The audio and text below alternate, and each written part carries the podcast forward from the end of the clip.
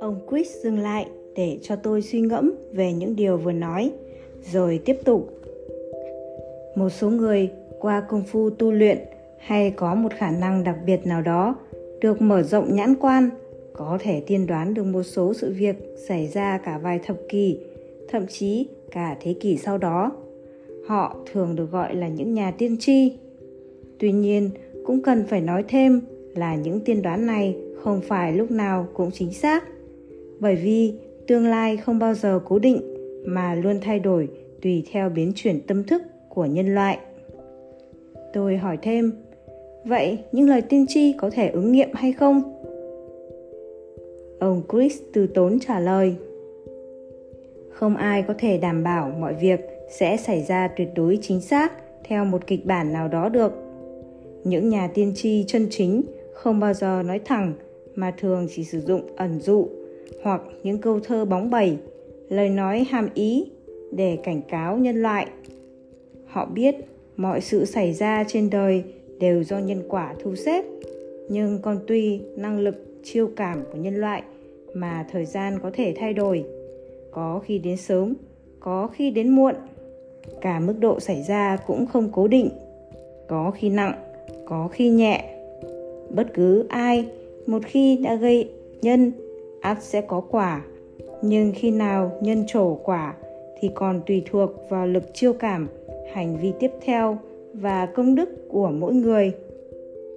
Chính vì vậy, số mệnh con người không bao giờ cố định, mà luôn luôn thay đổi tùy theo tâm thức và sự thức tỉnh của người đó. Người xem tử vi dựa trên ngày tháng sự vận hành của các vì tinh tú, chỉ có thể nói một cách tổng quát, đại cương thôi, vì mọi sự vẫn còn có thể thay đổi. Số mệnh được định sẵn khi con người sinh ra chỉ là cái khung sườn, còn các chi tiết bên trong có thể thay đổi tùy lực chiêu cảm của tâm thức con người. Khi con người có thêm hiểu biết, có nhận thức mới và quyết tâm thay đổi từ tâm thức, thay đổi suy nghĩ lời nói và hành động, thì khi đó con người mới có thể cải biến được số mệnh. Tôi chăm chú lắng nghe, vỡ ra nhiều điều. Im lặng một lúc, tôi hỏi thêm, thế sự thay đổi từ bên trong đó diễn ra như thế nào? Ông chris giải thích nhẹ nhàng, kinh sách ấn độ có câu chuyện như sau. Một ông vua khi lên ngôi thấy cung điện của mình cũ kỹ, nhỏ bé, xấu xí. Ông đã chi rất nhiều tiền của, tuyển các nghệ nhân nổi tiếng trong vương quốc đến để xây mới lại cung điện của mình. Trông huy hoàng, tráng lệ hơn. Mặc dù năm ấy nạn đói hoành hành khắp nơi, người dân không có đủ lương thực để ăn, ngày nào nhà vua cũng đốc thúc các thợ thuyền dồn sức làm việc ngày đêm. Làm sao cho cung điện phải thật sang trọng? Nguy nga. Ông muốn có một chiếc ngai bằng vàng, bồn tắm bằng ngọc. Phòng ốc được trang hoàng cầu kỳ bằng đá quý với các chi tiết chạm trổ hết sức kỳ công. Ít lâu sau, nhà vua mắc một căn bệnh nan y. Các y sĩ giỏi trong vương quốc dù đã cố gắng hết sức đều phải bó tay, không thể cứu chữa. Các nhà chiêm tinh nổi tiếng trong nước được triệu tới để đoán vận mệnh cho nhà vua. Các nhà chiêm tinh sau khi xem xét kỹ đều nói rằng nhà vua cùng lắm chỉ sống được một tháng nữa, vì số mạng của nhà vua đến đó là số tận. Nhà vua trong tuyệt vọng vẫn suy tính, nếu chết, ta làm sao có thể mang của cải cùng vàng điện ngọc theo được đây? Cuối buổi, khi mọi người ra về hết, một vị chiêm tinh già rất có uy tín, nán lại. Tiến đến nói nhỏ một câu gì đó, chỉ đủ cho nhà vua nghe. Nhà vua bỗng biến sắc, lặng người suy nghĩ. Nửa đêm hôm đó, cả triều đình bất ngờ khi nhà vua đột nhiên ra lệnh hủy bỏ ngay lập tức việc xây cất cung điện, mang tất cả của cải, vàng bạc, bố thí cho dân nghèo trong cả vương quốc. Nhà vua đã chấp nhận số phận của mình nhưng thật kỳ lạ sau khi từ bỏ việc xây cất cung điện và tiến hành phát trần cứu đói sức khỏe nhà vua mau chóng hồi phục trước sự kinh ngạc của tất cả triều thần. Nhà vua cho gọi vị quan chiêm tinh đó đến để hỏi chuyện. Vị chiêm tinh già nhìn nhà vua một lúc rồi chậm rãi giải thích. Theo lá số chiêm tinh, mệnh của nhà vua thật ra đã hết. Nhưng hành động bố thí lớn lao vừa rồi đã chiêu cảm được những điều tốt lành, may mắn và chuyển hóa được nghiệp báo, nên nhà vua sẽ không phải chết nữa. Trong khi tôi còn đang bàng hoàng về câu chuyện, thì ông Chris chậm rãi khẳng định đó chính là nguyên lý hoán cải số mệnh, đức năng thắng số. Thực ra, gần như ai cũng biết đến nguyên lý này, nhưng ít người thực hiện được vì tâm họ còn nhiều tham sân si, ích kỷ, thường chỉ biết nghĩ cho riêng mình mà không nghĩ đến thiên hạ, chúng sinh, nhất là những người có nhiều của cải, quyền lực, thường có tư tưởng bám chấp rất lớn. Dù họ biết chết đi không mang theo được gì cả. Ở phạm vi lớn hơn, các quốc gia chịu ảnh hưởng lớn từ sự chuyển đổi tâm thức, hướng thiện từ những người giữ vị trí cao nhất, rồi đến sự thức tỉnh của đa phần những người dân sống trong quốc gia đó. Tuy nhiên, ông cũng lưu ý rằng bố thí, làm việc thiện không thể là hành vi có mục đích riêng nhằm cứu vãn một tai họa nào đó cho bản thân.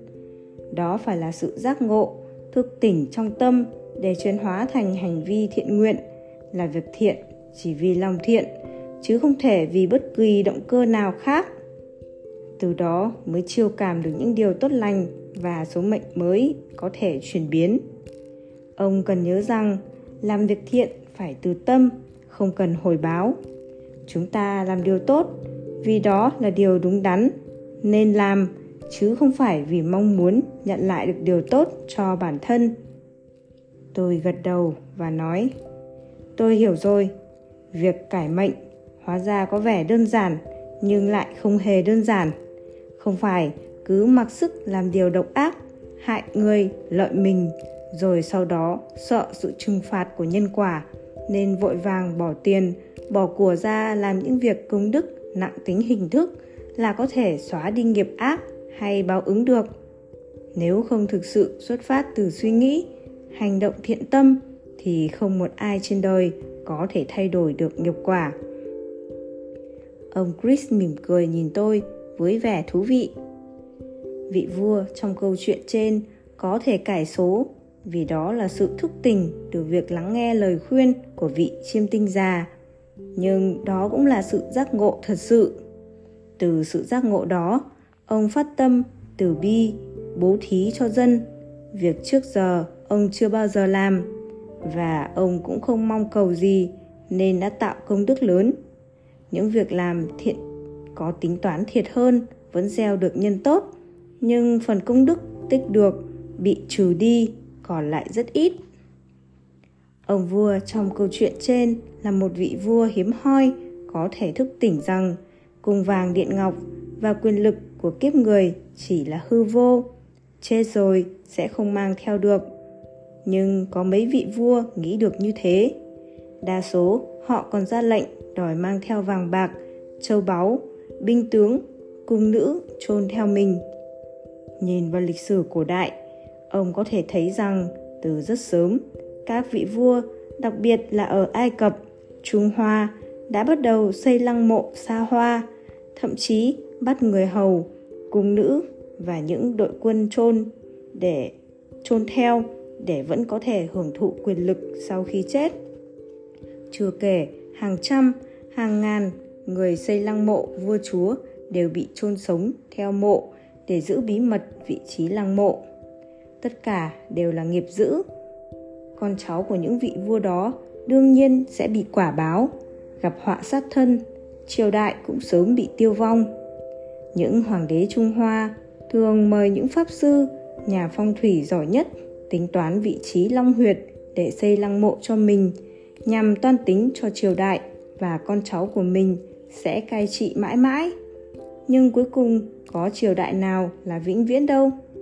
Vị vua tốt biết lo cho dân cho nước sẽ tạo nền tảng tốt cho triều đại và quốc gia thêm bền vững. Không có long huyệt phong thủy nào có thể cứu vãn được sự tàn ác và thất đức. Tần Thủy Hoàng quyền uy một cõi, nhất thống thiên hạ, từng lập nên một triều đại vẻ vang, nhưng đồng thời gây ra rất nhiều tội ác, làm bao nhiêu người chết oan ức, muôn dân lầm than. Ông ta muốn bất tử để có thể làm hoàng đế vĩnh viễn, nên tin dùng những đạo sĩ để truy tìm thuốc tiên, rồi xây lăng mộ vĩ đại cho bản thân để mong tiếp tục làm hoàng đế sau khi chết. Ông hãy nhìn các báo cáo về việc khai quật lăng mộ Tần Thủy Hoàng, nhìn những đội quân đất nung hàng chục nghìn người cùng một phần lăng mộ đã được khai quật này là có thể thấy tham vọng điên cuồng của ông ta. Sử ký Tư Mã Thiên đã ghi chép lại Tần Thủy Hoàng đã ra lệnh cho hơn 700.000 người ngày đêm xây lăng mộ cho mình nằm sâu dưới một ngọn đồi bao quanh bởi hào sâu được đổ đầy hàng trăm tấn thủy ngân cực độc. Chưa kể, các cạm bẫy chết người vô cùng vô cùng nhiều lời nguyền, bùa chú, chấn yểm nhằm ngăn chặn kẻ khác đột nhập lăng mộ để chiếm đoạt vàng bạc, châu báu. Tôi mỉm cười nói, đúng là không có giới hạn nào cho lòng tham của con người một khi họ đã trầm mê trong quyền lực vậy ngôi mộ này có thực sự huyền bí như người ta đồn ông chris mỉm cười rồi nói tiếp trước cửa mộ tần thủy hoàng có đặt một tấm bia đá ghi khắc rất rõ tất cả những gì có trong mộ và ngay cả bản đồ kiến trúc ra sao bao gồm mộ chính các dòng sông thủy ngân các tinh tú vũ trụ trên vách cùng bốn đoàn quân đất nung canh mộ với đầy đủ binh mã, chiến xa. Tuy nhiên, có một chi tiết là dòng chữ cuối trên tấm bia đá ghi rõ đây là long mạch Trung Hoa. Nếu mở mộ này thì Trung Hoa sẽ tan rã trở lại. Chia năm xẻ bảy như thời chiến quốc, rơi vào cảnh phân tranh hỗn loạn. Lời nguyền đe dọa này khiến Hán Cao Tổ sau này dù muốn đập phá mộ để trả thù thì cuối cùng cũng phải hạ lệnh cho quân sĩ đổ đất đá lấp kín lăng mộ và bồi đắp cao như một ngọn núi để đời sau không ai biết nơi này là mộ tuần thủy hoàng nữa ông ta còn để lại di chúc cho con cháu đời sau xây mồ mả xung quanh khu vực long mạch này để giữ cho đất nước được thống nhất thịnh trị hiện nay quanh mộ tần thủy hoàng còn vài chục ngôi mộ lớn nhỏ của các vị vua nhà Hán. Nhiều triều đại sau đó như Tùy, Đường, Tống, Nguyên, Minh, Thanh, không một hoàng đế nào dám đụng đến vùng lăng mộ đó vì sợ chạm vào long mạch. Những bí mật và vị trí ngôi mộ Tuần Thủy Hoàng bị chôn vùi qua bao đời. Mãi đến sau này, vài thập kỷ gần đây, một số nông dân khi đào tình cờ phát hiện ra một cửa vào ngôi mộ. Chính quyền Trung Quốc lập tức tập trung cho khai quật di chỉ khảo cổ này ngay. Nhưng khi khai quật sâu vào trong và nhìn thấy tấm bia đó, họ đã không tiếp tục đào mở cửa mộ. Tuy có bốn đội quân đất nung, nhưng chính quyền chỉ cho đào đội quân phía Nam để người dân tham quan. Ba đội quân kia dù đã biết vị trí nhưng họ không cho phép khai quật nữa. Phần mộ chính quanh núi đều có quân đội canh gác nghiêm ngặt ngày đêm. Đến tận ngày hôm nay, người ta vẫn chỉ công bố là không đủ công cụ khoa học để mở cửa chính của lăng mộ Tần Thủy Hoàng vì sợ hủy hoại di vật lịch sử. Nhưng ở một đất nước tin phong thủy như Trung Quốc, truyền thuyết về lăng mộ Tần Thủy Hoàng lại càng được người dân đồn đại theo màu sắc huyền bí. Nhiều chuyên gia hiểu về phong thủy, địa mạch cũng cho rằng nếu chạm vào huyệt mộ Tần Thủy Hoàng thì sẽ tổn hại đến long mạch quốc gia, khiến đại lục tan rã. Lời nguyền từ vị bạo chúa để lại cho hậu thế có nhiều cách hiểu, nhưng chắc chắn ông ta mong muốn duy trì triều đại nhà Tần đến thiên thu vạn đại. Nhưng nghiệp dữ đã gây ra thì phải trả, không có một thế lực nào của loài người đủ vĩ đại để kháng cự lại luật nhân quả. Tôi hỏi, vậy chính sự tàn ác của triều đại Tần Thủy Hoàng là nguyên nhân khiến triều đại này vắn số? Đúng vậy, Mặc dù Tần Thủy Hoàng muốn sống đời đời để cai trị đất nước của mình, nhưng ông ta chỉ làm hoàng đế được 12 năm rồi lâm bệnh chết vào năm 49 tuổi.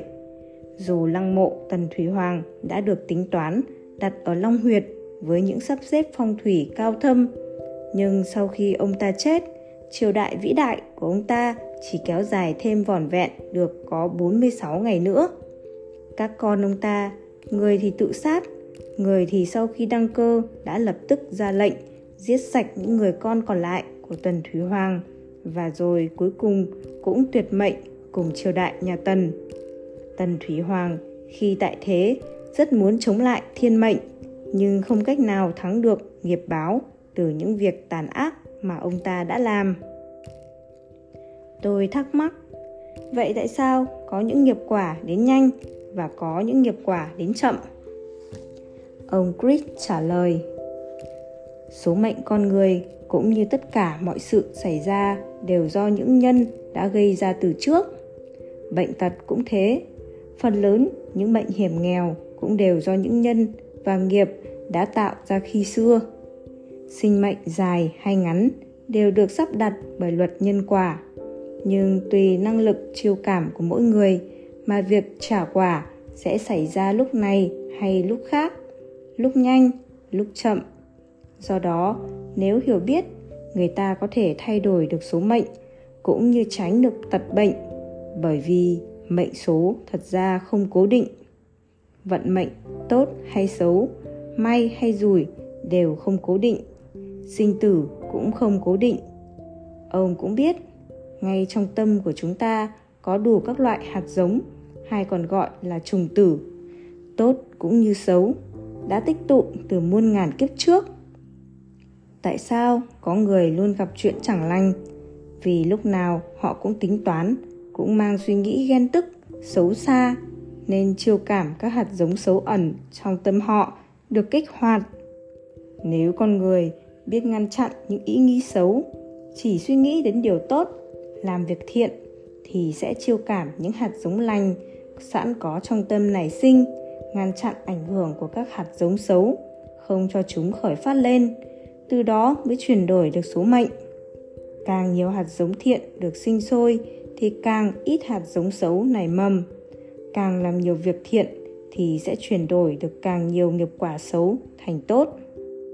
Cũng giống như người trồng rau, nếu biết bón phân, chăm sóc cẩn thận thì rau sẽ mọc lên tươi tốt nếu không làm gì thì cỏ dại sẽ mọc lấn át rau trái.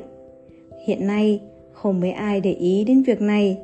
Khi sung sướng, giàu sang, người ta có thể không biết suy nghĩ sâu xa mà cho rằng mình tài giỏi nên có quyền được hưởng những tiện nghi đó.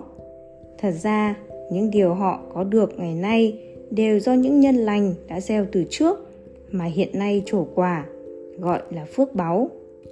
Có người hưởng phước lớn, có người hưởng phước nhỏ, tùy theo nhân đã tạo. Tuy nhiên, phước cũng giống như tiền bỏ vào ngân hàng. Nếu cứ tiêu ra mà không bỏ thêm vào, thì trước sau cũng hết. Mấy ai đã biết, hỏi khi một người hết phước đức, thì chuyện gì xảy ra với mình?